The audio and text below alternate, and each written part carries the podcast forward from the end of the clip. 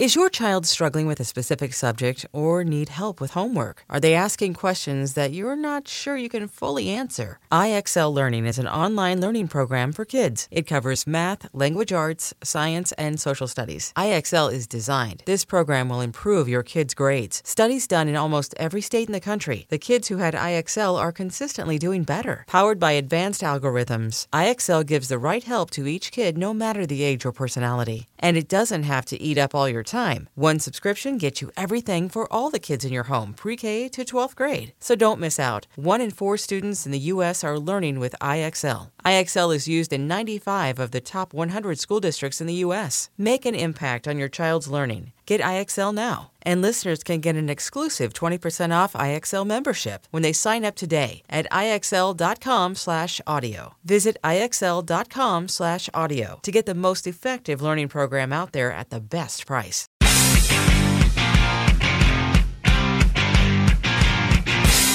Welcome to our final episode of the show before it is Christmas. This is Comic Book Nation. What? I am your host, Kofi Outlaw, and that muted response for my uh, Grinch co-hosts over here, Janelle Wheeler and Matthew. Kofi was waiting. He was waiting for us to sing a Christmas carol. This is the first time we let I him know. down with the We singing, let him Matt. down. I know. I'm like, it's. Christmas. Like, I never I go enthusiastic, and you guys are like, Better watch and out. You better not cry. There it is.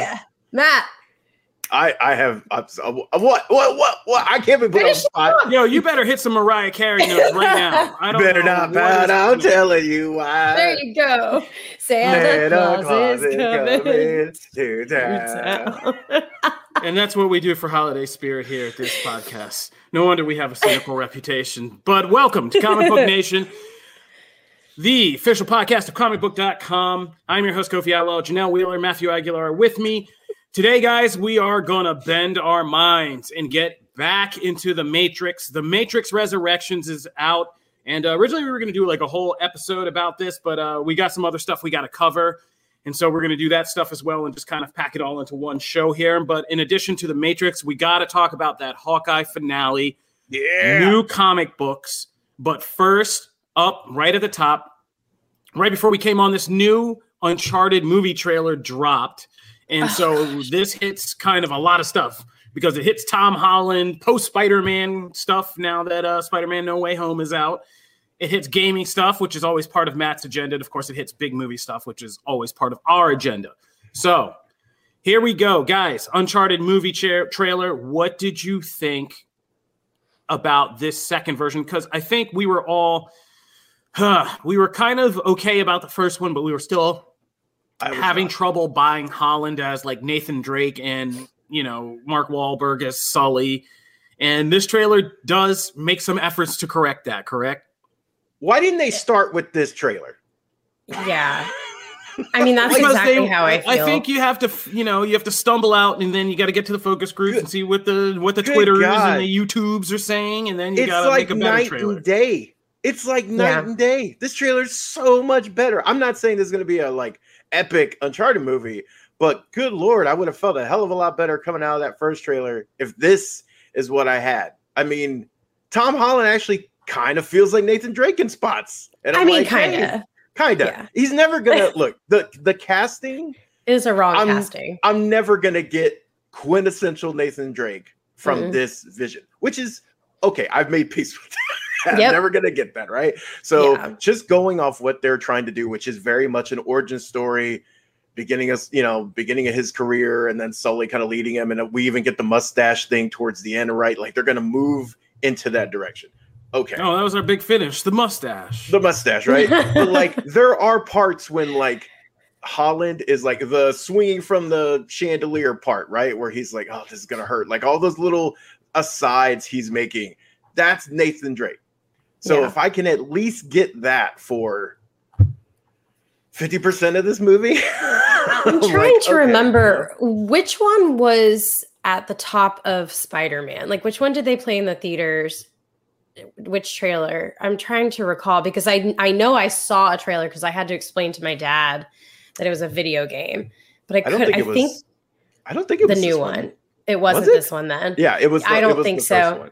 Yeah. yeah, it was the first one they showed. okay. Um, yeah, because I just went and saw Spider Man again on Monday. They show the first one with Okay. him in the cars hitting him in the face. And Yeah. of the plane and doing that Yes. whole nine. Yes, that's the first trailer. And my dad was impressed with that. Uh, he was really excited about the action. And that is someone obviously who has no affiliation, knows nothing about the video game. So it's good to see that like, you know, a normal consumer of of non-video game products can kind of get hyped about it. Yeah. All right, there you go. Mhm. Test subject, Papa Yeah. Wheeler. Boom. I mean, no lie. I mean, when I ever say I've done focus groups, that's all I'm talking about. Is I talk to people who like are my family and don't yeah. like me, or just are like friends who don't care about what I do. And if they care, I'm like, I've talked to some people and I got feedback, and I know streets are talking. But uh, I mean, so that's how the sauce is made. Boom. So um, yeah, I mean, this chart. I mean, I think the tone of this one felt less, more comfortable. Like, here's the movie we made, and like we're we're cool with that, and less like, oh my god, we want you to like us, Uncharted fans, which felt like the first one. So I don't But know. I'm, I'm like curiously hopeful. What's that? But like, but like, it wasn't that. no, Like, I know it- they didn't that first it. trailer was like terrible for Uncharted fans. Oh, I know, but Yeah. it, it was because like trying too hard, right? Yeah, like they okay. threw like so much in, they tried to hit like all the beats they thought you wanted to see, right? oh. So Mhm. this one, like I said, just felt more natural. Like here's the actual movie they made, and this is what it's going to feel like more. So I'm curiously optimistic about Uncharted. like I, I always get feel Hmm, Question funny mark? saying, yeah. I- Well, I always feel funny saying these kinds of words because you know I feel like it come back to bite me. But right now, I am curiously optimistic about uh about Uncharted. All right, I'll give yeah, I mean the action alone is is exciting. Like if you're an action movie fan, a couple of those sequences just from the trailers are really cool, and I want to see them. So Agreed. All right. So that's it. Uncharted. We do not hate it. Good. Moving right along. Are they going to put that on their commercials? Yeah. Comic book says Uncharted. We do not hate Don't it. hate it. I might. Comic Book Nation says I might actually do it. I might actually see it. Um, moving right along. So, main topic today: The Matrix. We don't have money for the actual music, so that's all I got. Um, So, quick story. I feel like sometimes it's it's good to kind of like give context to these discussions. Uh, the Matrix Oh was God. the movie that really changed things for me. Um, it was the time Yeah. that I kind of realized that this market, like everything we all do now here at Comic Book and all these other fan sites, and the whole concept of a fan site was kind of born. You know, I'm not going to take all the credit, but born in my mind when I saw The Matrix because it was 1999. I was senior year in high school, and all these movies started coming out. That like you know, everybody who looks back at film knows how crazy '99 was. But all these, especially the summer movies, it was The Matrix, it was Star Wars, Sixth Sense, all this stuff started coming out. And then it was that point in high school you get to where like everybody had gotten into college or not, knew what they were doing or not, you know, all, all that had been figured out.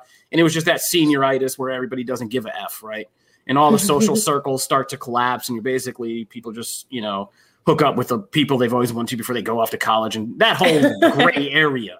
Yeah, you know, you know what I'm talking about. So, I was in ninth grade, so it was a little bit of a different experience. but it's still everybody goes but it this high was school it was period. Yeah, you know the life period. changing. Yeah, this But, uh, movie was life changing. It it made it turned my entire like everything around. Like I started the- questioning religion, Oh, man. politics, government. You're going you know, in a like- different direction about to. I really was did though. That's what this this movie really challenged me on an intellectual level and on like this futuristic level. And ever since then, I've been the same. I've been so enticed by like the future, aliens, robots, like sci-fi in general. Like I really feel like Matrix is what got me into sci-fi or, or like anything like this, like technology driven. So I'm with you on that. It was life changing for me. It's in my top five favorite movies of all time.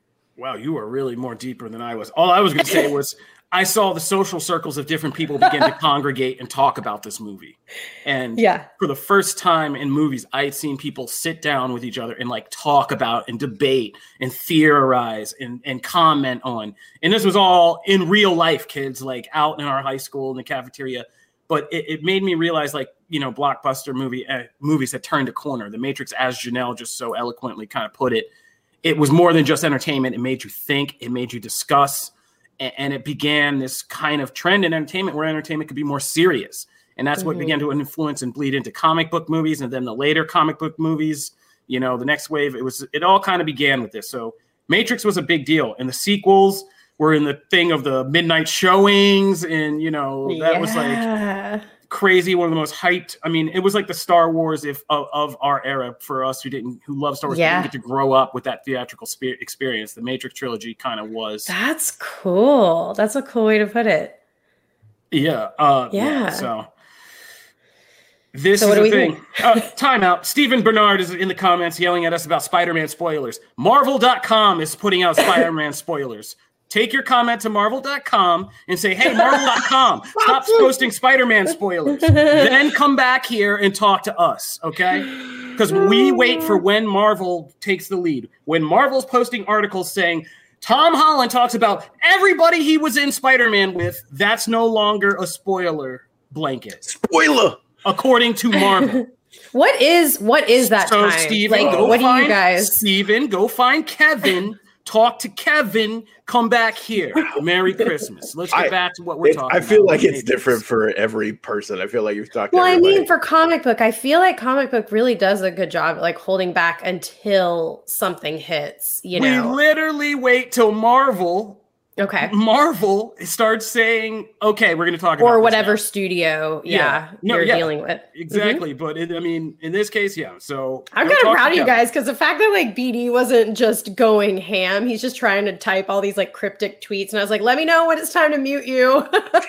Yeah, I mean, we try to preserve it for fans. I mean, I, I don't know what to tell you. Like, if you're Yeah. on the internet, like this this long after Spider-Man: No Way Home came out, like I don't know what to tell you. I avoided spoilers, and I'm on a comic book podcast. Yeah, I so- avoid That's spoilers, and I do this for a living. That's And impressive. I watched man, it like, like, yeah. two days ago. I did my job and still. like, we got to get back to. Matrix. Yeah, let's get gotta back to Matrix. Matrix.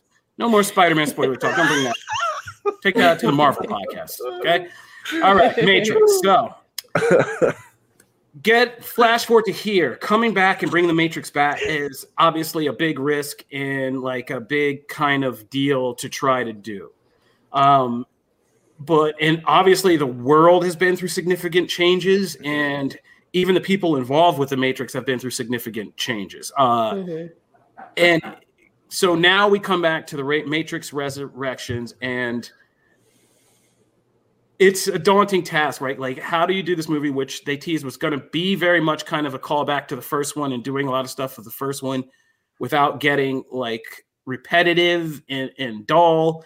And man, Lana Wachowski, Lana Wachowski just dives into this, and it, to say she has fun with it is an understatement. Um, this movie is probably one of the most like outside of a Charlie Kaufman movie. This movie is which, and I feel like Charlie Kaufman could have like stepped in and written part of the Matrix Resurrections, uh, and we'll get to that. But um, yeah, it, it is the first part of this movie and the second part of this movie are are very different experiences, at least for me. But the first part of it is not at all what I think anybody was expecting, and is probably going to be one of the more divisive things we probably talk about or hear about in movies this year. And it's, but I at first was like, what is this? Because I sat down and watched this with my brother, and we both were like, what is this? Like, what is happening in this movie? But then when it kind of clicks and gets going, I was like, okay, okay. And then when I ended the movie, because it's on HBO Max, I could see it again. I would just would stream it again, and I watched the first part again, and I actually enjoyed it a lot more. So even though I don't think it is as good in quality as the first trilogy, I think the action and some of the filming is a little rough in spots. But again, I also wonder how much of that has to do with the COVID thing because I feel like there's a lot of COVID-itis in this movie, particularly where you can see like, okay, we were filming and stuff was cool, then we were filming and stuff wasn't cool. Like, Yeah. yeah, and there's a lot of that. Um, but I think the end result is I would watch more Matrix after this, and that is always the key end question, right? Like, would you Mhm. watch more after this? And for me, I'm gonna say like, yeah, I would watch what was going like more of this. And Brett Dalton, Brett, Brett in the comments is like, yeah, the first hour you're trying to figure out what's going on, but yeah, that's what you had to do in the first Matrix. Right. And, I and, think, and they yeah. even make a joke ad in this movie about how do you re- re-deliver that experience to the audience knowing that they know already that the Matrix franchise exists and what it is. Like, and it's a whole okay. See, yeah, that's crazy why- meta. That's why I loved this so much. I love this movie. Yeah, me too.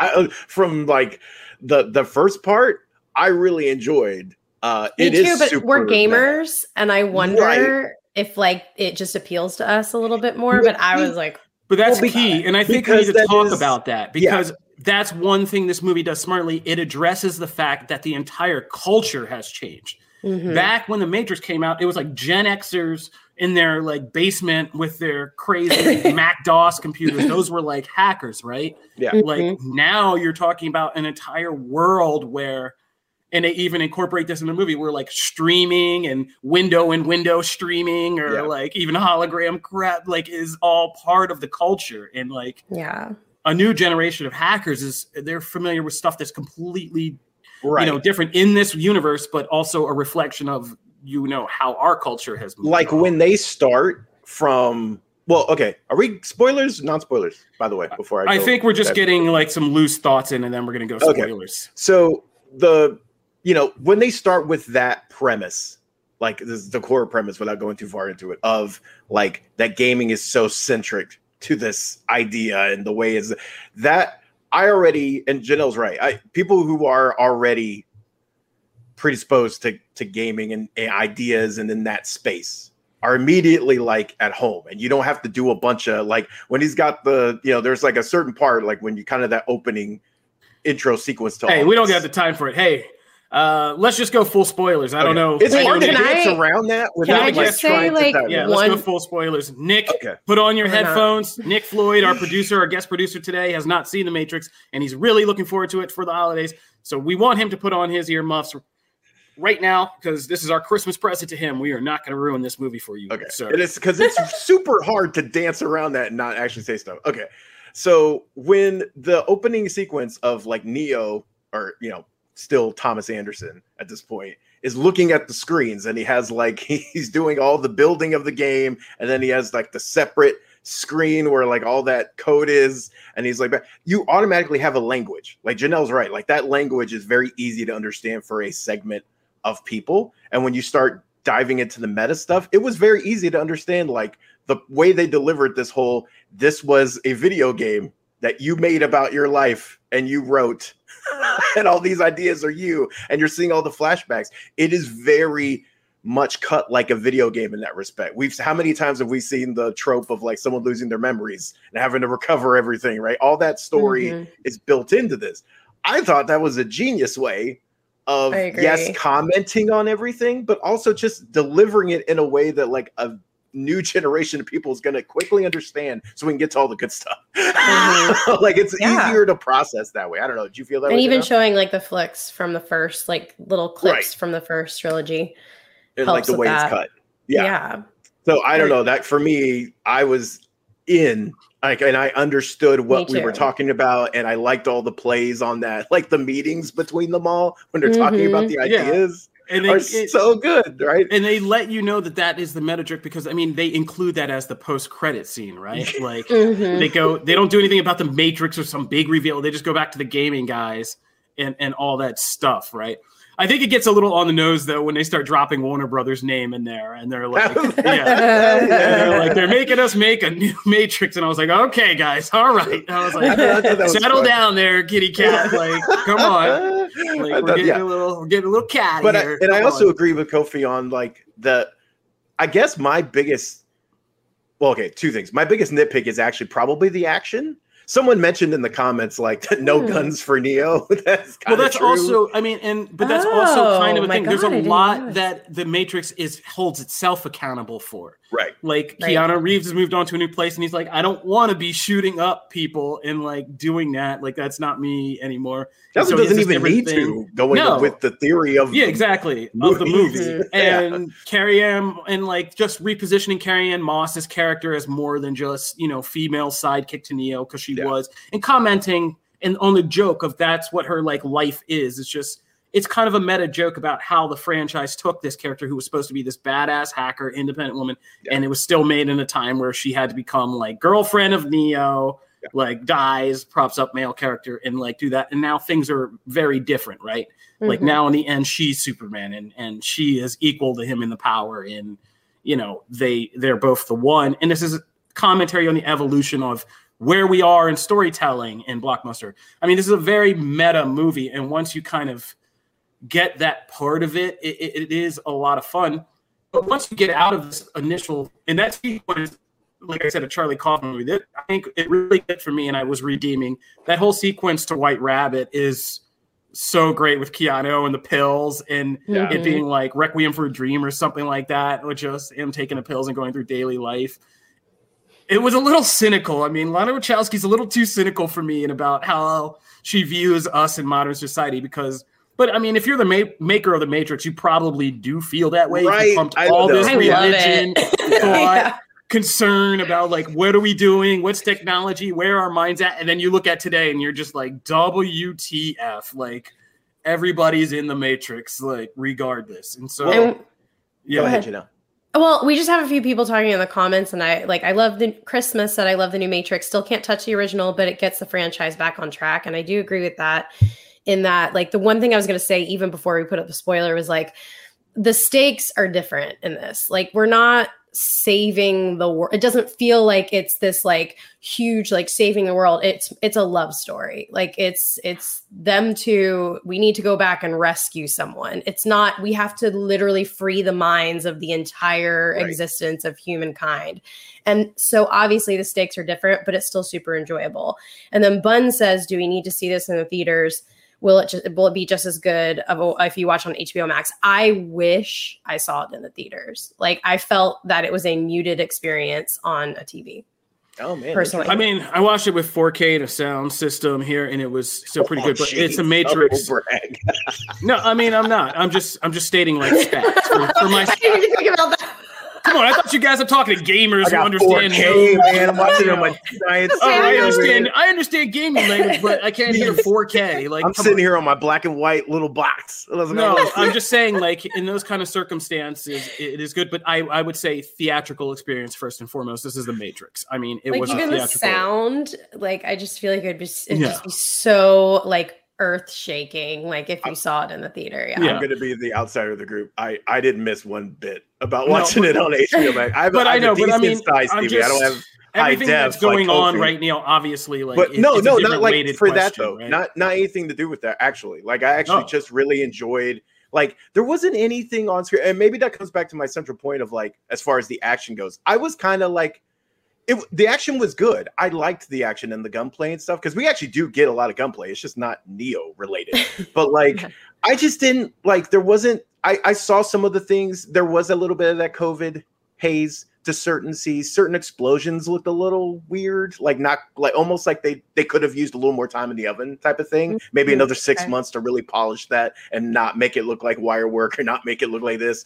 But like the other stuff was awesome. And some of the action's really cool. Like there's a whole rooftop sequence, right? With just Neo and Trinity. And I thought that was awesome with like yeah. helicopters mm-hmm. and stuff like that. But nothing on that really screamed to me like I need this on a giant screen and I need to surround it. Like I, I really enjoyed the stuff that was the meat of the movie, which is all the the meta stuff, all the dialogue between those, and this growing, like Janelle said, this growing story between these two that is a love story, but not in the prototypical rom com way. It's fully yeah. two fully developed characters, and I love rom com. Definitely not a rom com, but like it's two fully developed characters mm-hmm. coming into like their ideas of who they are, where they fit into this, what the meaning for them is, and all this other stuff, right? So I really like thought that was the meat of the movie. I don't need that mm-hmm. on a giant theater. Like I'm perfectly happy with that. Yeah. I feel like I came away satisfied with a full experience. But my other thing I wanted to mention before was that thank you, Jessica Henwick, yeah, for turning down the MCU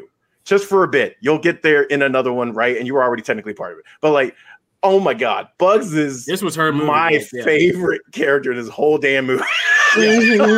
well, I mean, uh, let's get to that because some of that I want to talk about the world building. Um, because we got to the meta part and and how it deals with reintroducing the Matrix and Neo and on Trinity and all that stuff. But there is a definite and like I said, when you get to the second half of this movie, I really enjoy the actual new world we find ourselves in and the ideas that are presented there for the larger matrix mythos right? So you had this idea that after the machine war neo changed things right? And so some people and some machines get the idea like yeah we got to unite and work together and not be in this binary type of thinking which again is a meta commentary on our society and where we were are you know and maybe need to start thinking um, and so like Niobe forms this new society, IO, uh, and that's where like the hackers like Bugs, Jessica Henwick, and and half the cast of Sense8 are you know, like all you know hold up and doing this kind of This is um, what they thing. were doing. And it's a cool evolution of the Matrix because which was all about I mean, a lot of it was about the style, the aesthetic design, and all that. And this new world, the outside world is now like, you know, it used to be like in the Matrix was the cool part, outside the Matrix was like not so cool, right? And now it's like, yeah, outside the Matrix is also pretty cool. Like seeing these Yeah. cool machine characters who are like awesome. Oh my god, the sentients are Yeah. amazing. The sentient, like the new Morpheus, uh, yeah, yeah, oh yeah, I love Morpheus. Morpheus. Um, yeah, who basically, I mean, way to take that because I rewatched the whole trilogy like in the days leading up to this. Yeah, way to take that big baby face from Matrix Revolution and actually make it into something cool and useful for this movie with all the swarming beads and all that. Um, yeah, new Morpheus and that whole kind of explanation and, and these and just having these kind of digital machine characters that can help you now. It, it made this team cooler and like the ideas cooler. And yeah, I thought the like new world design was my favorite part of this was getting out and seeing all these kind of things with the new machines Mhm. and stuff like that. Yeah, Yeah. even um the kind of on top of the world building, like just expanding on the lore with you know Zion and like what happened in between, but also the fact that like I like that everything is not binary anymore. So like with the sentience introduced, right? The they even say it at one point, like us is a different meeting. It's not us versus them. It's like whoever is kind of united in a thing. But then we also see that there was like a war between machines and sentience, Mhm. right? There was like a war for power when like the power levels were so low. Well, that was the interesting thing is like when this new idea that Neo did about kind of going to the machine world and talking to the head machine and and fight and uniting with him to stop Smith, it was people broke from it was the people who went for new ideas survived and the people who kind of didn't go for the new ideas and thought they could live in these old binary ways died off, which is a whole level of another commentary, right? Mhm. um, because Zion, you know, falls. The old machine world is kind of like in disarray and having its own problems. And it's like Io's looking cool, like you know, they're growing strawberries and stuff. And so, yeah, I mean, and that was a very like, and like I said, those are very interesting ideas that kind of m- change the entire paradigm of of this series into something new, and, and it gives you something new to think about, right? So, yeah. Mhm. Niobe still a badass though. Oh yeah. And you know, like I feel like a lot of these comments, like uh Valentina has a beautiful explanation. I guess the meta thing is fun, but to be honest, this movie felt short for me.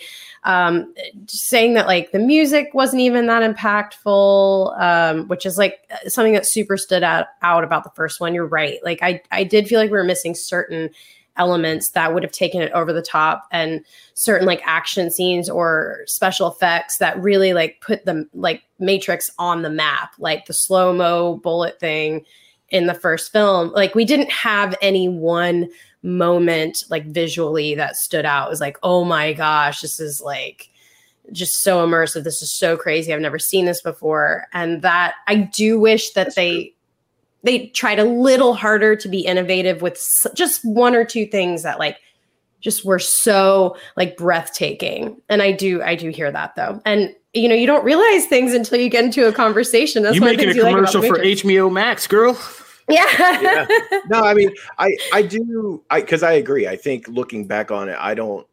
There's not. I think of a couple scenes that are really cool, but I yeah, I can't think of one scene that is Neo avoiding the bullets Yeah. as Well, they're yeah. coming across. Like there's no, there's not that particular scene. Like I love the bike chase. I actually Mhm. thought that like seeing him use his powers on the back of the bike and she's like, I thought there's some really cool moments there. I thought actually some of the coolest uh tech stuff was just in the real world with the sentience. I thought some of that stuff was cool, like seeing Yahya literally become beads and like form through tunnels and Oh, like all that. That was really that was really cool. I'm kind of conflicted on Yahya's Morpheus. Like I like I don't know. Like there are parts that work for me, and there's parts that don't. Well, And- the franchise kind of screwed itself, and there are some Oh. elements that comment on how this franchise got commercialized, but like they killed him off in that canon game. They, right? they look. This movie does leave that as canon. yeah, that- that's what I'm saying. still Like, happened. it- yeah, The game. so they had to do something about that.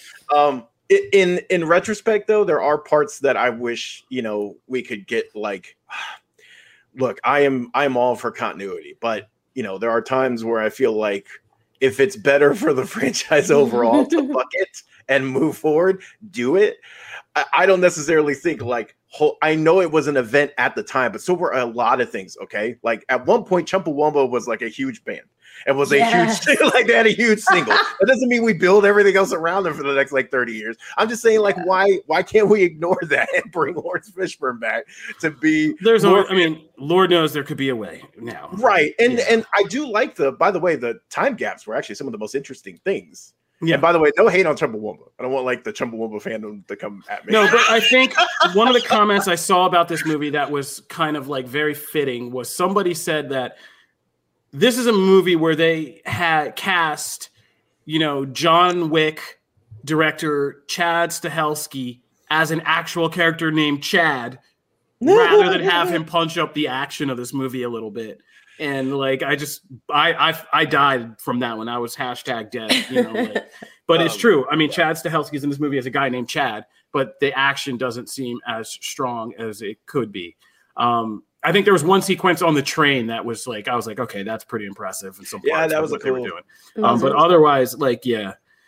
Uh, yeah, then I mean, Lana Wachowski maybe needs some stunt coordination, and you also don't. But again, you don't know like what can we do now? Because I was looking at that crowd scene at the end in the cafe, and I was like, "That's a lot of people. Omicron man. is that where Delta came from? Like, there are a lot of people in there. If those are real in there. people, that's a lot of people. Like, you know, As so- as conflicted I was at El Half Morpheus, of by the those way. weren't people, though. so- Well, that's true. yeah, that's what I'm saying. I hope not. Yeah, I hope That's not. true. as as conflicted I was on on Morpheus, and maybe that's just because I have like Laurence Fishburne, like I just have that ingrained in me, right? Like just that take on the character.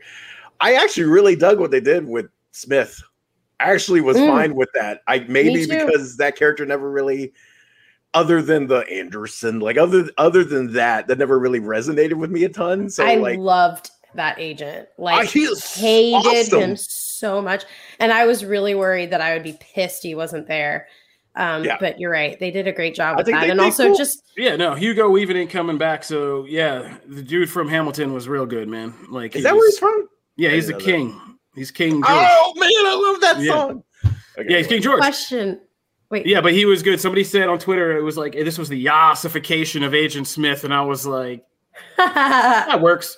Yeah, but it was just good the gaming setup because I love Mythic Quest, and it reminded me a lot of uh, Mythic Quest. And uh, Danny Pudi's character in Mythic Quest was, you know, he plays the business guy who has like, who's like the shark and has to do all the shark stuff for the game company um, to keep them going. And like, yeah, I was just like, this is a like this is a realistic Silicon Valley. Like a guy like Thomas Anderson would have this dude as his partner, and like, yeah, and that's just a great dynamic for them as like kind of the creative and the business guy of a of this like gaming company. Like, yeah, that was fun. yeah, In that scene, and I like the scene where he remembers like he is Agent Smith, and it starts because it's sprinkling in the rain, and he's just like, wait a minute. And he's like, I know what I'm supposed to do here, and he just starts busting off shots, and I was like, oh, okay, now we're rolling. awesome. So that guy, I mean, if you got to have somebody step in for Hugo Weaving, he he did a good job. So yeah. not mad at that. Um, Janelle, What would you you guys something? give it out of ten? yeah, let's wrap this up and take an ad break. But uh, yeah, let's get some final ratings. Out of ten, for me, I would say seven. I'd say seven Okay. out of ten. Janelle. Matt? Oh, no, I was gonna go last. Because and I'll say why. I because I like the world building. I like the meta, clever way they get back into this story and into this world, and it comments and makes us think about you know our world again. But I think the action was a bit of a letdown, so that's why I'm gonna take off those points and say seven. Hmm. Yeah, uh, I'm going to give it an eight out of 10, but I feel a little biased for because of my love for these characters and my excitement of seeing them back on not the big screen, but a screen. uh, my points taken off is because obviously like the music didn't really move me as much. It is more of a love story. It's not as like heady um, as I would want it to be. And uh, and yeah, the like not specifically action, but like just the vision, like something visually engaging, like something that just like sticks with you, even like the ripples in the side of the building or something like that. Mm. Yeah. Um, yeah, I agree with Janelle. I think eight for me. I think Okay. uh, I think it's and it's I, honestly I Is that Nate- frozen? Is that frozen, Matt? No, It's so it. good. Is it really? Oh, But no, there he is. It's. Just a little bean, like you were just grinning ear Oh, to ear. it's It was great. Um, he really no, I agreed think, with me. I think eight. I think eight for me. Um, for the same reason, I actually think Janelle nailed it perfectly. I don't think I need to add Yo. that. Like, I'm uh, on fire. You guys approve of me today. Let's get it. yeah, no, I think she, I, I think she said it best. Like, it was for the same reasons. I, the action, like, you're right. There's not like this. I don't come away with just like, man, everyone has to watch this scene. Um, Mhm. and that is something you felt even in Reloaded. And now I do think Re- Reloaded and Revel, like, I do think those last two movies are probably going to get a little uh you know revisionist history as far as how good they were because like there are i like reloaded more than most people but i feel like for the last you know however many years people have been like crapping on those movies. And like now they're going to be held up No, as people like, these like classic Reloaded. things. And i don't necessarily feel that way but i can't i can't say from each one there were scenes that like wowed me just from a technical and action standpoint and i didn't get that in this one. So that would be my main critique. Otherwise i was hyped. I mean i want to see more bugs.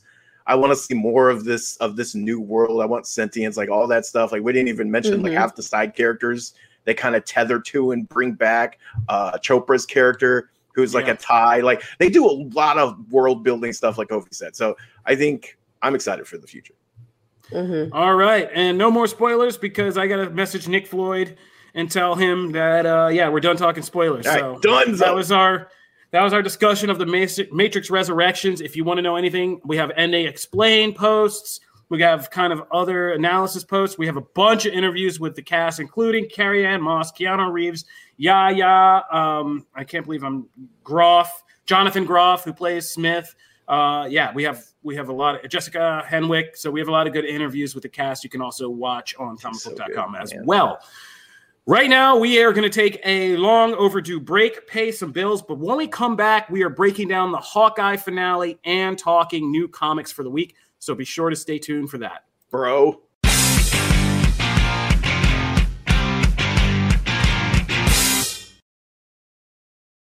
Knowing how to speak and understand a new language can be an invaluable tool when traveling, meeting new friends, or just even to master a new skill. But it's not always simple when you're bogged down by textbooks and structure classes. That's why so many people trust Rosetta Stone. Rosetta Stone is the most trusted language learning program, available on desktop or as an app. It truly immerses you in the language you want to learn, like Spanish, French, Italian, Chinese, and more. You won't just be studying English translations. The Rosetta Stone intuitive process helps you pick up a language naturally, first with words, then phrases, then sentences. Don't put off learning that language. There's no better time than right now to get started. For a very limited time, listeners can get Rosetta Stone's lifetime membership for 50% off. Visit rosettastone.com slash rs10. That's 50% off unlimited access to 25 language courses for the rest of your life. Redeem your 50% off at rosettastone.com slash rs10 today.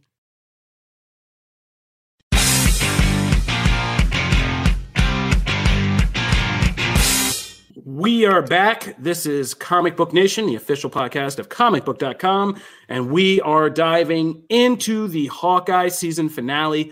We're going in, it's going to it's been a couple days. We're doing full spoilers. And uh, if you missed our discussion of the Matrix Revol- or Revolutions, Matrix Resurrections, you can go back and uh, check that out at the beginning of- of the podcast. So let's talk about. Ooh, man! I just saw an update. Spider-Man has earned 108, 113, 813.9 million in 10 days. That is crazy. that thing is about wow. to hit a barely, a barely, a barely, a barely. wow Oh, and wow, Joan Didion died too. So a lot Oh. happening. That's crazy. Uh man. So Boy, just dropping you're just dropping all kinds of I, I'm just this is Twitter in front of my face right now. Like you're we should make a podcast of just us seeing Twitter and scroll in front of and our face. reacting. That would be so hey, fun. Copyright pendy. Don't you steal my idea? It'd be like That's the geek good one. versions of uh, Dionne Warwick, you know. yeah. Um, so, Hawkeye finale. First of all, I think this might be my favorite Marvel series. There it is. it my is. favorite Marvel Wow. Yeah, Come on Disney over. Plus series of the year. So mine is Hawkeye, exciting. Loki, WandaVision, What If, Falcon Winter Soldier. Wow. What no, if is no, no, no. of- Reverse that last one. Falcon Winter Soldier. What if? I was crazy for a minute there. Whoa. Um, but yeah, no. But even so, even sa- that said, I still think, I think I made a comment on Phase Zero because I'm always in their comments just talking about whatever they're talking about. But and I said it was the best of the bad Marvel Disney Plus finales, and that's what I say about Hawkeye. I I do think these Mm. Marvel Disney Plus series are always best in their penultimate episodes. You know, the fit, you know, the one before the last one. But Wow. um, of all the final battle ones, I think I enjoyed. I think I had the most fun with Hawkeyes. Right. Uh, Mhm. I don't think a lot of things were perfect. That Kingpin stuff, uh, all this Daredevil stuff over the last week, I'm kind of like, is this good or have I been trolled? Like, I mean, I know, I know, comics, comics, comics, and we know Kingpin's probably coming back and all of that, but uh, it, there was a little weird, and you could tell this one was a little COVIDy. You could tell a lot of the spots, you know, were, were a little COVIDy. The way they separated this fight, the way it was just like, you know, Hailee Steinfeld and Vincent D'Onofrio in an empty store. But um, yeah, the, the idea of Kingpin being like this bad ass who's owns everybody and is running anything again gets beat up by Kate Bishop was a little bit like I was like I don't Mhm. know. Maybe it's just me who still remembers Netflix Kingpin, but I was like, you'd have been murdered, girl. Like Oh yeah. like quick Yeah. fast like i don't know Yes. about all this so Yeah. Disney, don't mess with our kingpin, please. yeah yeah so jim viscardi has entered the uh, producer jim viscardi has entered the comments um yeah I mean, to be fair, it wasn't just. Why Kate is he not on here? It was Kate Bishop, a bunch like trick arrows from Hawkeye, a car that sent him through. Like there was a lot of things that yeah there were a lot of things. things at and work, an but, uh, explosion. Like, and use the wrestling term. I feel like they made him look strong, even though he lost, and he barely lost. Like he was Mhm. owning her, like Yeah. until that happens. So, like you know, I feel like i'm like just saying maybe it's just netflix has traumatized me forever but like i feel like all i was saying is if this was netflix girl you'd be murdered like right now Yeah. you know like, you'd be dead and then the rest of the series would be hawkeye dealing with killing a little girl because that's that's what netflix did. okay, so okay, Um, so I see this in the comments because there have already been a couple comments, and you brought it up, so I figured this is a perfect segue because there are plenty of times Spoilers. in the comments. I know we the already said at the beginning we're going full spoilers. there's a there's plenty of times in the comics where like Fisk has to do stuff on his own with his own thing, and not just like I mean, there have been times in the comics where he's done yeah, because that's he's okay. He is powerful for multiple reasons, right? His connections and network and all this other stuff. But like, how the hell do you think he got all that? It's because he could literally take people and like break them physically. Like the threat has to be real. You have to be able to back that up at some point. And he's done that many times over the years. And it feels like this kingpin is a little more tied to, you know, has his ear to the street just a little bit more than like the high in the loft Fisk we're used to in Mhm. the shows. I like this version more. Like I like the Fisk being able to like go out and showcase like why he is still a threat. Like at some point you have to kind of do it yourself, right? If you're in that kind of position. So I like Yes. this. Like I I don't want him to always just be Rapunzel and then he only comes Right. down for superheroes. Like no. Like to me that's not that's not a Fisk I I like. So I'm I like wondering this. if Do you defend ever... the comic book outfit, Matt? Oh hell yeah! What's awesome? What are you gonna? It's, it's purple. It's purple and white. I wear purple all the time. I would wear white if I could had the. Yeah, freaking wait, the, but the Hawaiian, like there was a red I Hawaiian shirt. love the Hawaiian. It's The. Hawaiian shirt, like that's my next cosplay, man. Have you seen that's a rich boss move. people If you're in in New York, yeah, I was about to say if you're in New York and you're wearing that outfit, it's because you Oh, get you a flight. They don't out, care. You know, They yeah, they're say going to the tropics. You Jeez, headed to Pete the- Davidson doesn't have that kind of wealth and power, and he dresses like like who cares? Like, yo, if you're in a position Well, that like you're that something. kind of confidence and have that kind of swag, you wear whatever the hell you want. Who cares? I mean, that is New York, by the way. No, no, I mean that's real New York, like straight up. Um, yeah. Although I, I am one of those people who is raging that we didn't get that hawk, but that Spider-Man swing by, right? I was like, when that tree was going down, I was like, Spidey's catching this, right? Like Spidey's gonna catch this tree and just be like, "Hey, there you go," and I'm out. I blame know. Phase Zero for making that a thing. That was never Spidey was never going to be in this show. Or why? Like, why was that ever? Just because the movie and the No, it's just coming out? Rockefeller Center. Everybody's living by Oh Rockefeller Center now and hanging Calm out. down. It's like it's the same Mephisto junk from last last time. No, I saw that stuff. I'm like, well, we know they're gonna be Mephisto's let now in down. Doctor Strange, so it's okay. Man, Oh, I definitely jeez. thought the Mephisto was bad. No, but uh, I mean, definitely not Spidey. the uh, end fight though that was good. With the, I mean, it really made this. I think this series has made Hawkeye's and his weapon set given a lot more respect, right? Like the arrows Mhm. actually had their own subplots, right? Getting more arrows, doing that, those, all those Hawkeye problems, and what they can make from them. And uh, you know, you got to respect Hawkeye's arrows after this. So good because a lot of you needed that. You needed correction. Are you looking Yeah. at me? I can't tell. You're I'm kind of just looking into the eye of the camera at everybody in the world who didn't Leave me- respect Hawkeye and is now coming to this like, oh, I love Hawkeye. No, no, no. Hawkeye's been the That's man. Actually, Blah, not blah, blah, blah. ever. See, see, that's oh, the- you fair weather fans out no, there. see, that's the problem. I don't, I don't bandwagon jump. Oh, I was right? looking at you. I- we I know love you're. this yo, settle down. We know you're too peppery for that. I Like, love this. Nobody's though. accusing you of this. As as Kofi said though, this this was my. I even I think I said last time like someone would have to have to bring Cardiac in and shoot him for this to not be my favorite series. That did not happen, thank God. So yeah. this is my favorite hands down series. Uh, Wow. lame post credits. I I was just I didn't I don't Oh care about God, this musical. ew. I know I was waiting. everyone I loves thought he was going to go in there and shoot them with like a net or something, Something and to make them stop. I don't. Christmas, you cynical bastards. It's it was a Christmas, Christmas song. And- and I know, it was a Christmas Christmas. How gift am to I fans. cynical? I didn't want it. I was didn't so watch stupid. it. I just was like, yeah, I know this is gonna be dumb. And I, I just Ugh. watched to see if it was like Yelena sitting there at the end. I mean, Now, I thought doing it. Yelena was going to come in and like punch be the Black sitting there Widow laughing. Or no, I thought she'd be sitting there laughing. She would yeah, enjoy or that. Thing. something. But no, it was Yeah. literally just Or cry. It'd have been awesome if she was sitting The there like thing. shedding a tear, like really just moved by care. it. I know, But, and a lot um, of people yeah. love it though, and I get it. And for Yeah. them, I'm Wait, happy. people love they that? like it. Yes, it was a Christmas seriously, man. gift. It was a reaction to fans who had said, "I need to see the whole like Rogers," because they put it out in press that they the the the people who did the musical portion said they had produced like a whole you know song sequence and a whole thing.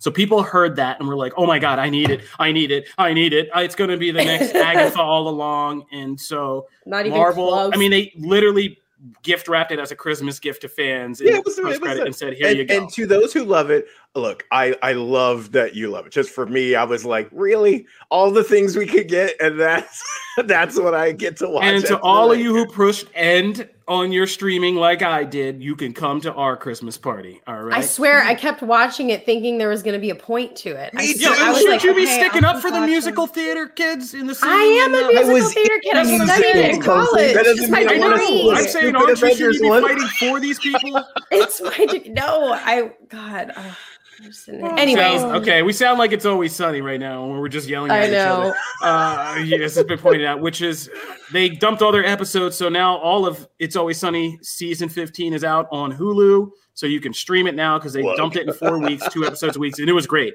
I love this season, by the way. Quick review. So check that out. All right, let's get back to uh, Hawkeye and kind of clean this up. So Yeah. Echo series. Uh, are we ready? Alaqua Cox, I mean, did her thing. I am ready for this Echo series. Yeah. Yeah, I hope it's hard. I mean, I heard. I hope it's like hard edged and like kind of like dark and awesome and yeah, because yeah, the world she's been in it seems like a pretty dark place and like I, I hope it gets pretty hardcore and brutal in there.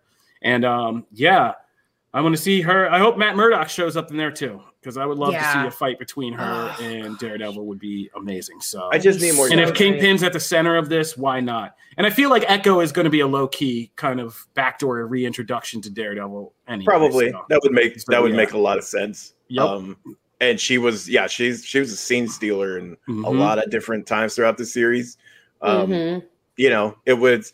I love the ending, by the way, with with her. and fact, like I I actually was like, oh, that's great. Like, yeah, I want to know what happens, but that's the point. I want to know what happens. So I'm I hope they kind of save that for her. Uh, I just need more Yelena. I need more Florence Pugh. In Well, that's the next thing we're going to go to. There's a lot in this series that has set the stage so that if we want, I mean, in down. So let's get to the last part. Uh, Linda Cardellini is Mockingbird. Okay, so we did that, right? Yeah, they get sorry. the Rolex back. It's Agent 19. Agent 19 is Bobby. Bobby is Mockingbird. So and every Cardellini agent of Shield fan was in arms. Yeah, I I saw that because I did the articles for comicbook.com about, you know, the reveal that uh Laura Barton, Clint's wife, is Mockingbird. And I forgot to mention Adrianne Pat- Palicki in the uh original one I wrote.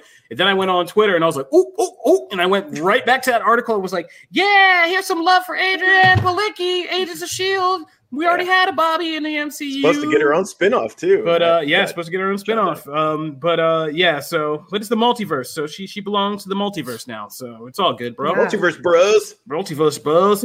um, so yeah, Bobby. So now the Mockingbird thing. So we that was like a final piece. We really have everything in place that it that we could. Hawkeye season two could be a lot of things, right?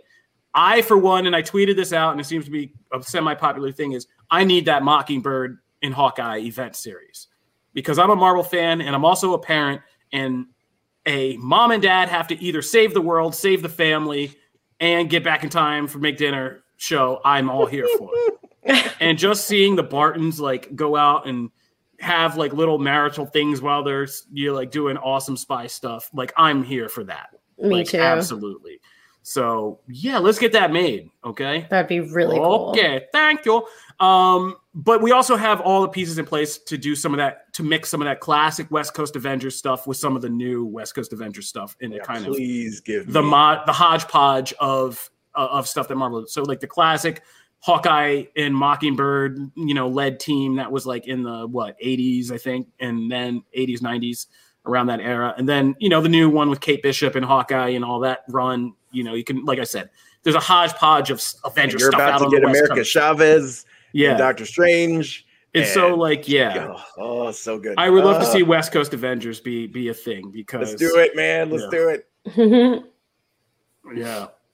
Duck Pond Lame says yes. A post-credit scene better than Rogers the Musical would have been Yelena, Clay, Kate, and Clint eating mac and cheese in Thank silence, you. Avengers shawarma style. That would have been much better. You just saved that post-credit scene. Thank you, Duck Pond Lame. Seriously, man. Um, yeah. So yeah, just to mention, Doctor Strange two trailer is officially out now, so you don't have to hear our bootleg conversation about it. Dope. Yeah, it does look dope. Let's go. I am placing my bet that we don't know a lot about the villain, and that is not Strange Supreme. I don't. I'm not buying it. Strange Supreme became a hero at the end of What If, guys. Like Yeah. he decided to turn the corner and become a hero. I Mhm. think what it's going to be. If you look at the Doctor Strange poster, I think it's very telling. It shows like different slices of Doctor Strange and Scarlet Witch. I think there's going to be a lot more variants at play in this movie than we may think. And these two actors could be playing different variants of their own selves. So cool. And uh, Evil Strange could be one of them. Evil Strange could also be a manifestation of whatever evil entity is at the heart of all this. Because people like Shuma-Gorath, I mean, these evil demonic entities are like their whole thing is you cannot perceive our true forms, and you know they appear as different things or whatever can do that. So Okay, now here's the thing. I don't typically feed Jim. into Jim's Jim's hot hands comments. However, that is not a bad one. I think it is Strange Supreme, but I think the trailer red herrings positioning him as a villain. And if he says that line, that can still be a line that is like, oh, things are about to get interesting, and he that- could still yeah. be. That's not bad. I gotta give oh, You Jim his props for guys. Yeah. Wow. Love Come on. this. Also, So you he's so be- hot. Evil Strange is so love hot. It. The brows, like evil brows. still got that bad boy face going, huh? Love it. Yeah. Still got that bad boy face. well, they. All took right. Winter Soldier 'Cause away from me. bad He's all sweet life, now. Bob. So bad boys for life. All right. All right. Janelle, Evil stranger, just break your heart leave you trapped in an empty dimension. But I mean, it'll be fun until then. I'm sure it'll be fun until then. All right. Ride that wave. But um, yeah, so that's a good, interesting theory, Jim Viscardi, that it, you know, we're going to get S- Strange Supreme, but it's not going to be, uh, he's not going to be a villain. So that'll be, that'll be kind of interesting if he has to kind of unite with him and uh, kind of do that. But um, all right. Do we have anything else from the Hawkeye finale that you guys want to get into or dissect? I guess just like final thoughts. Like, what would you guys rank the final like Oh. episode? Because I've seen a lot of mixed reviews of people. I, like my favorite coverage site roasted this episode. I went in going, "Oh my god, I love this!" And then I watched their video, and I was almost like, I was just like turned off at them. I was like, "Oh my gosh, they're so like mean, and they hate it so much." Well, like, you can't make everybody happy, but I mean, it, this overall. I mean, I think no matter what you say about it, you're comparing it against like the rest of Hawkeye, and comparing mm-hmm. the rest of mm-hmm. Hawkeye to the rest of the shows. It's just like, what are we really saying here? Like, how bad are we talking? Like, what's yeah. bad in this case? Um, so like, is it as bad as the worst Falcon and Winter Soldier episode, the first one? No, no, not nearly. So like, probably yeah, better than the best Falcon and Ken. Is it as bad Thank as worst what if? no, like yeah. Uh, I mean, I mean, I would I watch all it. of Hawkeye before I watch the first WandaVision episode again. Like you know, like, I don't, I don't get it. And that's not, and that's not to crap. Like rushed. I mean, it, it, I mean, there's a lot of that that felt that way, but you know, this is again like this COVID stuff. We're always going to look back at an era of this and be like, things were off. Like, okay, but yeah, saying it's rushed though, like, okay, so I think part of it is, am I a huge fan of the six episode format? No, because I don't. It doesn't need to be Netflix long because 13 is too long, mm-hmm. and that's why a lot of those shows dip in the middle aside right. from Daredevil, which seems to just avoid that. But like most of the other shows dip in the middle and then come back around at the end and are really good, right? So there's a middle ground, and I think six is a hell of a lot closer.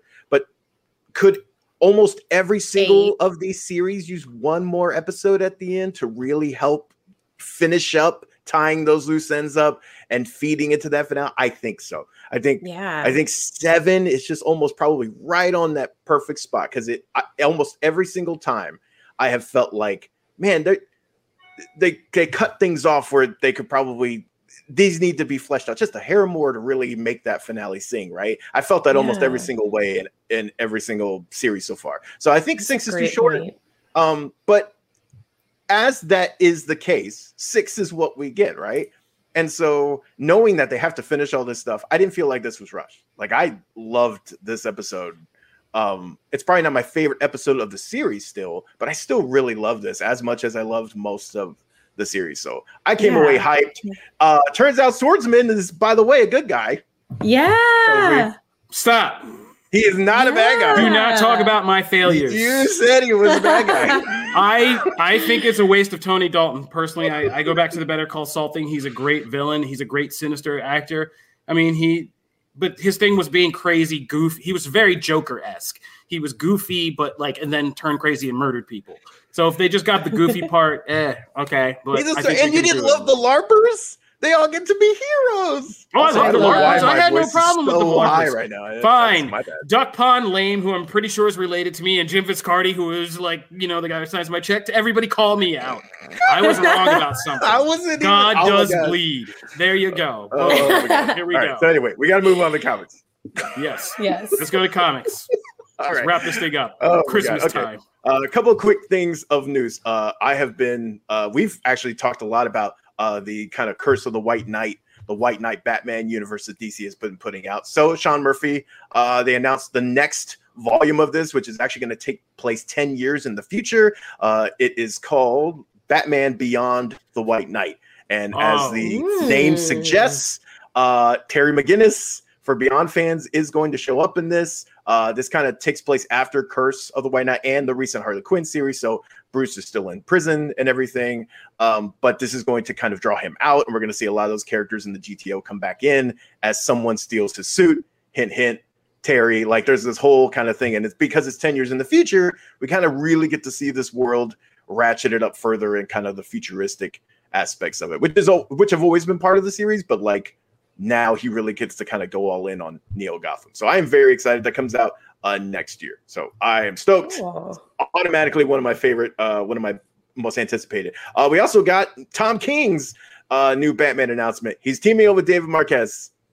I love Marquez's work. I love Tom King, Batman. Uh, this is going to be set in the past. So for people who have been keeping up with Batman, Catwoman, things like that, this is in the past. Kind is of a more classic. Able to keep up with Batman, Catwoman, because this is kind of a more classic heist uh, adventure thing, um, a limited series, and so uh, we're going to get to see Batman in that as well. That's also next year. And then, uh, real quick, uh, Marvel announced a new uh, Jason Aaron led Punisher series and they are changing the logo, Wow. which of course got everyone talking because that logo has been synonymous. That's a big the deal. Forever. It's a big deal. It's also because that logo has also been co-opted by a lot of places, right? And there's been a lot of discussion back and forth around that logo and what it stands for. So the new logo debuted. Uh, real quick, did either of you get to see the new logo? Thoughts? I don't. It, I'm not attached to the Punisher logo. I've never been one neither. of those dudes. I think you're a specific type of person if you're really type attached to that logo. We all know the types. We don't have to get too deep into this. We know the people who like to run around and Punisher logos, and so I'm not too tied to it. I don't think it's really ever that essential to Frank Castle. I think you put Frank Castle in plain clothes, and he's just as effective as a character, even more so in some ways. Oh my gosh! Wait, I'm looking at it. Is the thing with the horns? Yeah, it's the thing with the horns. Here's the Oh no no! Oh no! They were like, I mean, you no. got well. The point it achieves the goal, which is make something too ugly that'll never be co-opted, right? I don't like it at I don't all. think that it looks was like a the goal. I don't think dragon. was the oh, goal. Matt, you sweet, Okay, naive here's the thing. boy. I don't think that was the goal. I do think though it was they were trying to make it very distinct and away from the other one and still somehow keep the idea and the skull idea here. Uh this Like is kind of a long teeth. weird cross medium thing. I don't love it, but again, like in comics, I right? like a lot of super don't love it. Uh, okay, so It this is the like- logo. Thank you, Nick. Here. Yo, man, you got to throw some ninja vibes in there. It's Uh, not just a no, skull anymore; okay. it's a ninja skull. Oh, I Now- don't like it. Here's the thing. What I will give him credit for, though, is he does because of the way the new story works out. He is going to be working with them, and he's actually kind of like he's forced into like working on their side. So the aesthetic, as Kofi mentioned, does fit with them. He does kind of look like he belongs in there. I still don't love the logo, but okay, it's it's weird. But I understand it. Honestly, in a year, we'll probably won't be talking about it, and we'll move on to other things, and it'll just be the logo. We'll all get used All to it, and it'll be fine. Yeah, Um, moving on. All right, so uh, moving into actual comic reviews this week. Uh, X Men: The Trial of Magneto. Uh, now I know we skipped an issue uh, talking. I think we skipped four as far as like talking about it on the show. Uh, but this is the finale, uh, number five of five. We finally get to find out who killed Ah. Scarlet Witch and why. And uh, it's a bit of a Mm, okay you know we talked about the matrix and how Mhm. like we talked about the matrix and like the first half is kind of like some people are looking at the first half as a separate thing and the second half of this thing there's a part a big chunk of this issue that i actually really enjoyed i actually really enjoyed a lot of this issue if the rest of the series had not been so uh what what's my so God, you are holding back. This whole thing was trash. Okay, man. no, but see, here's the thing. I don't feel that way. I feel like there's parts of this I really liked. And but I don't feel like you can justify an entire five issue series with 10 pages. I don't feel that's fair. Like I feel that means your book is not good. Like I feel I- that means the series is not good. I don't. But to- Yeah, sorry. Go ahead. that's how but that's how I feel. So I'm not it, you guys are right in the sense I have not liked the series at all. I uh, the in, there were some initial things in the first issue that were interesting, but like there's like 10 pages of this book that I really like, but you cannot it doesn't feel earned because Well- you've spent so long just like doing everything wrong. I don't know. That I I love how we get to the point of why Scarlet Witch was doing this. I don't understand why we had to go through this whole rigmarole to get there. I, I guess maybe that's But, how I feel. yeah, this is uh, okay. Here's the thing: the purpose of this series is to kind of resurrect and fully rebuild Wanda as a character from all the different crap they've done Yes. with her. I don't understand any of that any better, any of that past stuff.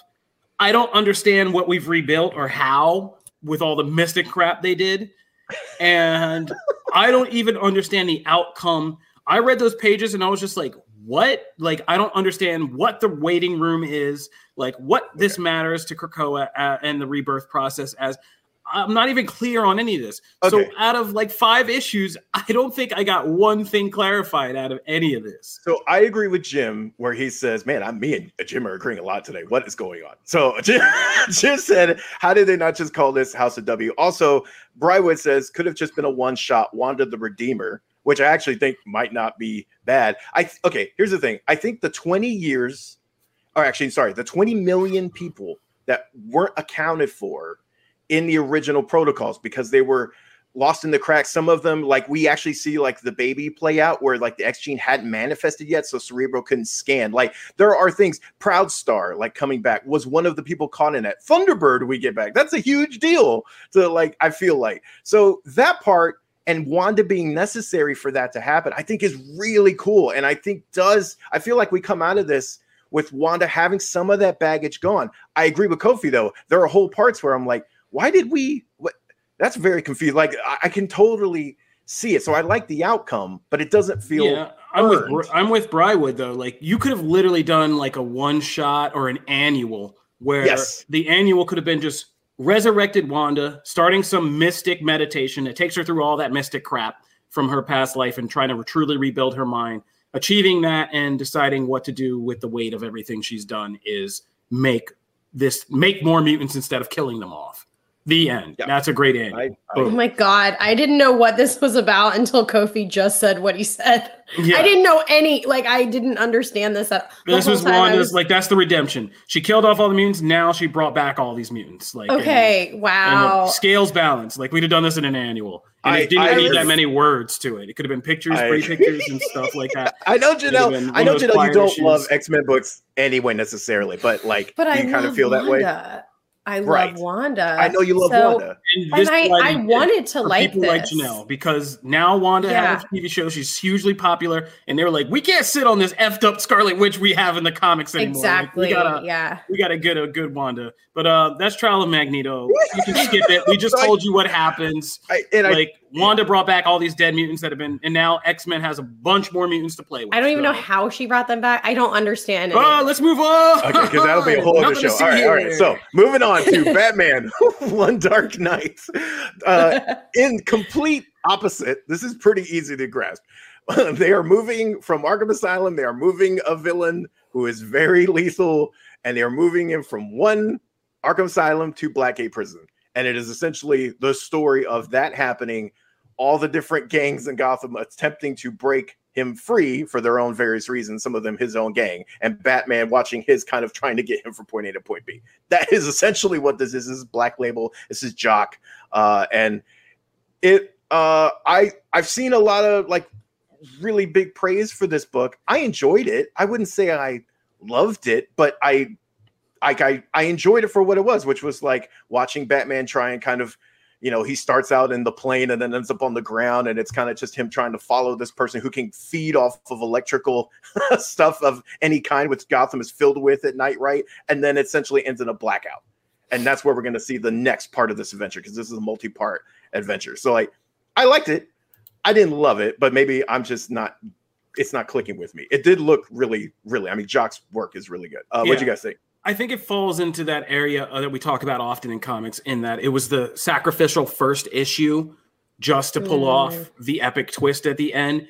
And Okay. Bry Wood says he's not buying the next issues. I'm the complete opposite. I am so psyched for the next issues of this event series because now that we've gotten to the central, the real premise, and this was an exciting, and by all accounts, this was an exciting. I mean, this is every one of my favorite B movies, right? B action movies. Assault on Precinct 13, 52 blocks with uh, Mos Def and I think Bruce Willis, I think, um, which is just literally got to get from, or that uh, recent, what was that recent uh, Jason Statham movie? There's been a bunch, but just getting from point A to point B, single night, you know, a lot of crazy stuff happening. Uh, the Bill Murray movie, I can't even believe I'm blanking on that uh, movie, the heist movie that he does as the clown. Um, can't believe I'm blanking on that. That's one of my I favorites. don't know that. Uh, everybody knows that. Uh, I can't even think of it right now. But anyway, like, yeah, I love those kinds of stories, and this is a Batman story about that. And this is an action pack. This whole issue is just a foot chase, right, Yeah. across Gotham, and a pretty intense foot chase with a with a, an electric powered villain who does something bad. And now Gotham is scary to begin with. Gotham in full True. blackout mode is is going to be crazy. So I am all about these. Uh, ah, producer Nick Floyd for the win. Quick change by Bill Murray. Uh, with Bill Murray, yeah, another I one. So.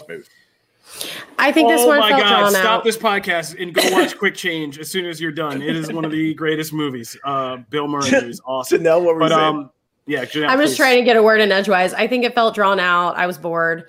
Uh, the art was pretty. Like Janelle. it was. That's it from Janelle Wheeler, everybody. No, I'm just kidding. Go ahead. I know I've, I don't have very much time. You're gonna be like, where to go?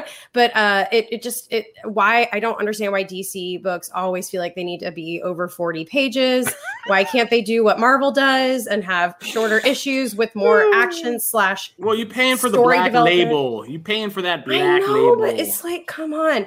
Like I, I felt that like some, I it just felt very drawn out. Like I did not need all this dialogue, you know, of him just like on the calm. It, it just felt very over the like just too too much. I was like, come on, I know what's happening. It's a foot, it's a chase. Like okay, Right. I mean, that's that's, really all Well, that it yeah. was, and it kind of felt like okay, do something else. I think comics are underappreciating those silent issues and going back to that kind of format. You don't need so much dialogue. You are correct. I- Um, yeah, you, this you was could drawn cut it down. man. It could be done a lot in action and art in this one. But um, all right, I They have guess I'm the art. only one high on uh, One Dark Night. I mean, sounds like I- Lonely City, Catwoman, Lonely City was the black label pick of the week, Matt. Yeah, lo- lonely. Hey, look, that has been good now for two whole issues. Uh, Nice. I don't choose the poll. All right, I, put I loved our there. poll. I liked our poll read. Thank you. Yeah, I, I no was one very chooses the excited poll. for Venom number three. Uh, so Mhm. Venom number three, uh, we're moving into, um, and this one, I mean, we've been following this along this entire time, right? We're, we're starting to see this was very much a Dylan centric issue, though, so no real Eddie presence here at all. Uh, though he is Mhm. obviously a part of the book even when he's not there. Um, but we really get to see kind of more about the Life Foundation, this new kind of uh, version of it, so to speak. Um, we get to dive into Eddie's past just because of who Dylan is interacting with, right? He was told to kind of go and like you're you're starting to see like Eddie go into his bag of people that he has he's either pissed off or whatever in the past, and you know, for Dylan to go to. And we're also kind of exploring the differences between like the symbiote, what the symbiote wants, and like why Dylan won't bond with him and things like that. So there's a lot of that interesting stuff here.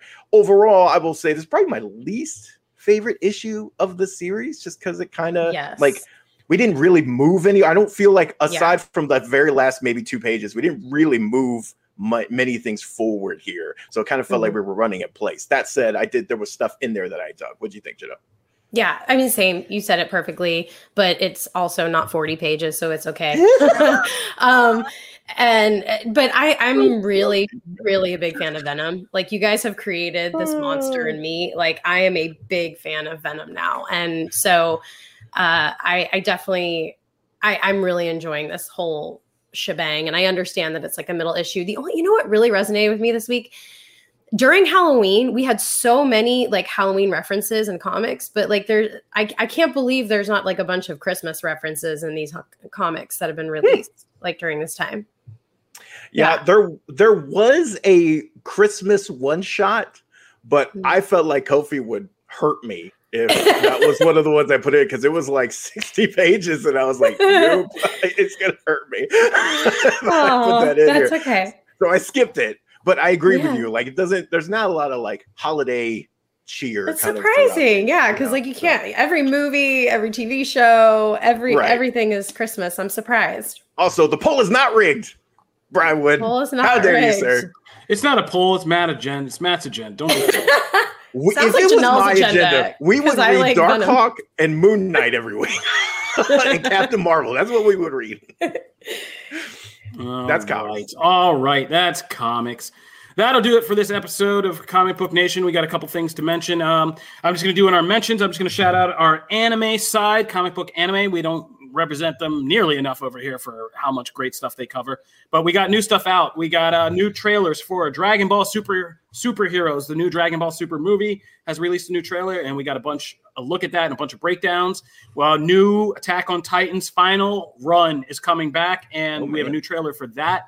And uh, yeah, a lot of breakdowns for it too over in our anime section. Um, plus, My Hero Academia is announced. I think we got about a year left of My Hero Academia before that's going to end. So if you haven't been jumping into that series and the manga, one of the best superhero things in anime, be sure to check that out. And we have new chapters of both Dragon Ball Super and Boruto, which all are having some exciting things happening in their kind of worlds, and even uh, My, My Hero Academia, all dropping some hot chapters. Anime side of comic book is fire right now. Be sure to go over there if you're an anime fan.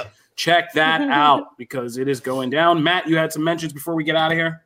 Uh, yeah. So got to get my hands on the uh, Marvel Zombie Zombicide uh, Ooh. from CMON and Spin Masters. So hopefully that'll be hitting at some point, probably in the, in the new year when that uh, breaks. Also, uh, got to check out the Jurassic Park Legacy game from uh, Funko Games as well. So hopefully that will also be coming out around the new year. And uh, plus, uh, if you're like me and uh, watched a lot of Witcher.